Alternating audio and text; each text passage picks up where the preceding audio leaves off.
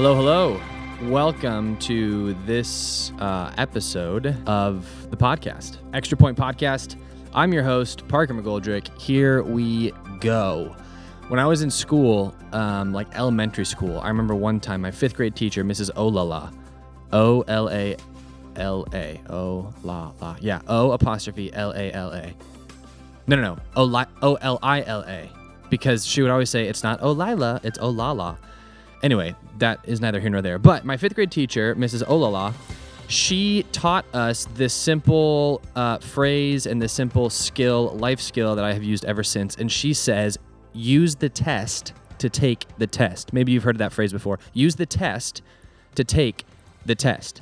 As in, you know, there are some things in a test, whether it's like a heading or whether it's like the next question, where actually, if you kind of read through it, get the overall picture, you can actually use another question or a different heading or whatever to take and answer other questions of the text. For example, uh, like, you know, one question could be, who was the first president of the United States?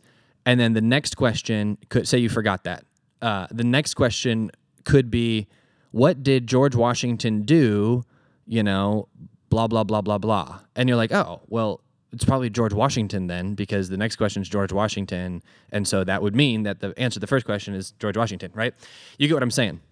Let the test take the test. Use the test to take the test. Well, that same principle can be used when reading the Bible. So here we're not going to talk about necessarily like something devotional as much as we are going to give, I'm going to give you guys something real practical for how to read the Bible. And that is simply use the Bible to read the Bible.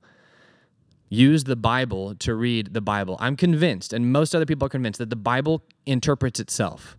Um, yes, the Holy Spirit you, like opens our eyes, opens our hearts, and you actually have to read the Bible in order to interpret it, but also the Bible interprets itself. And I'm going to show you how that happens uh, uh, here in this text that we were in last Sunday on Ephesians four, four through six. So the text we looked at was a bunch of these one phrases, one body, one spirit, one hope, one Lord, one faith, one baptism, one God and Father of all, Jesus Christ, you know, over all, through all, and in all, amen and amen. And um, what we did is we actually used the Bible to interpret the Bible. And it can be it can be really difficult. I'm sorry. It it sounds, you know, really simple, and it and it really it is really simple, right? It can be really difficult when we overcomplicate things. We're like, oh well, what about this and what about that and what does baptism mean here? Is it this baptism, that baptism? And and I mentioned this, but what we did essentially in that sermon is we just used the Bible to interpret the Bible. So we looked at the word one body, and here's a kind of a rule of thumb: whenever you want to figure out what a word means, look first at the letter or the book that it's in. So in Ephesians four four, it says we have one body, or there is one body. What we didn't do is we didn't look up a dictionary on what the word body is. No, what did we do first? We went first through the book of Ephesians, and we looked at how Paul uses the word body. And the first time he uses it is at the end of Ephesians one, where he says Christ, the church is Christ's body.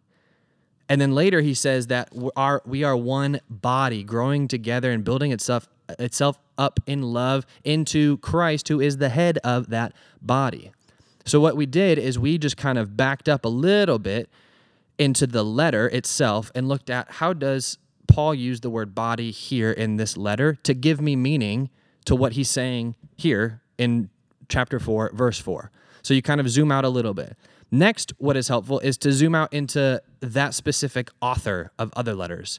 So, for example, this is Paul, right? Paul wrote a lot of letters. So what we did after we looked at Ephesians and the Ephesians use of the word body is we branched out a little bit further and we looked at other Pauline letters, namely Romans and First Corinthians, where he has entire sections on the word body. Now, this most of the time works, but there's some times where it doesn't work.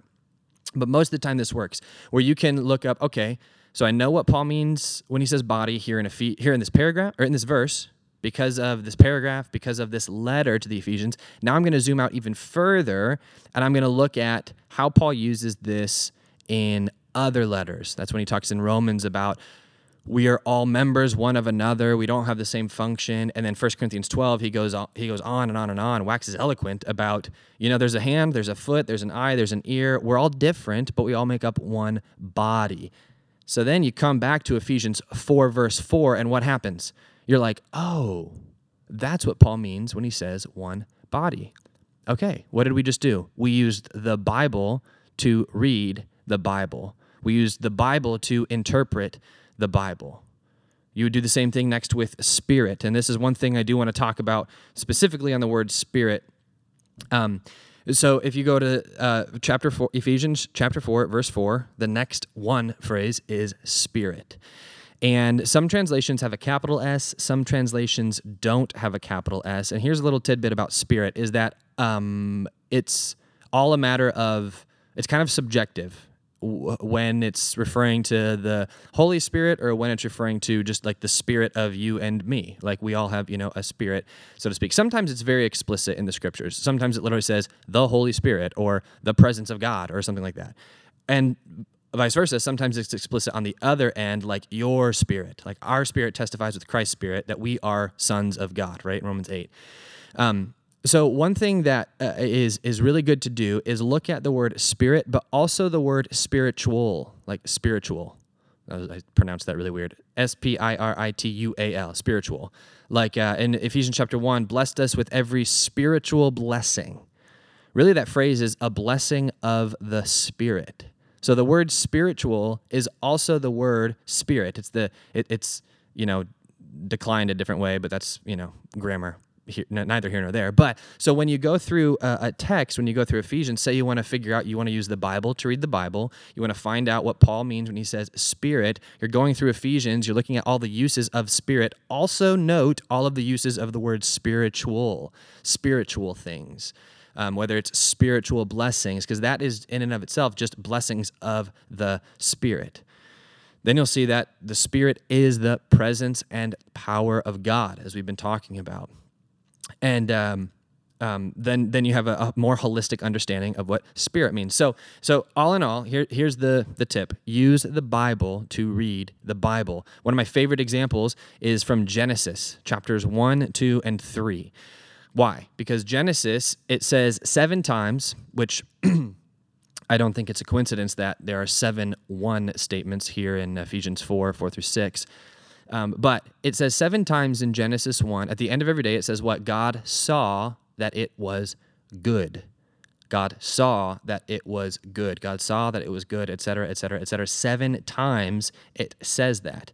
Then you're going through and you find Eve in chapter three after she is deceived by the serpent.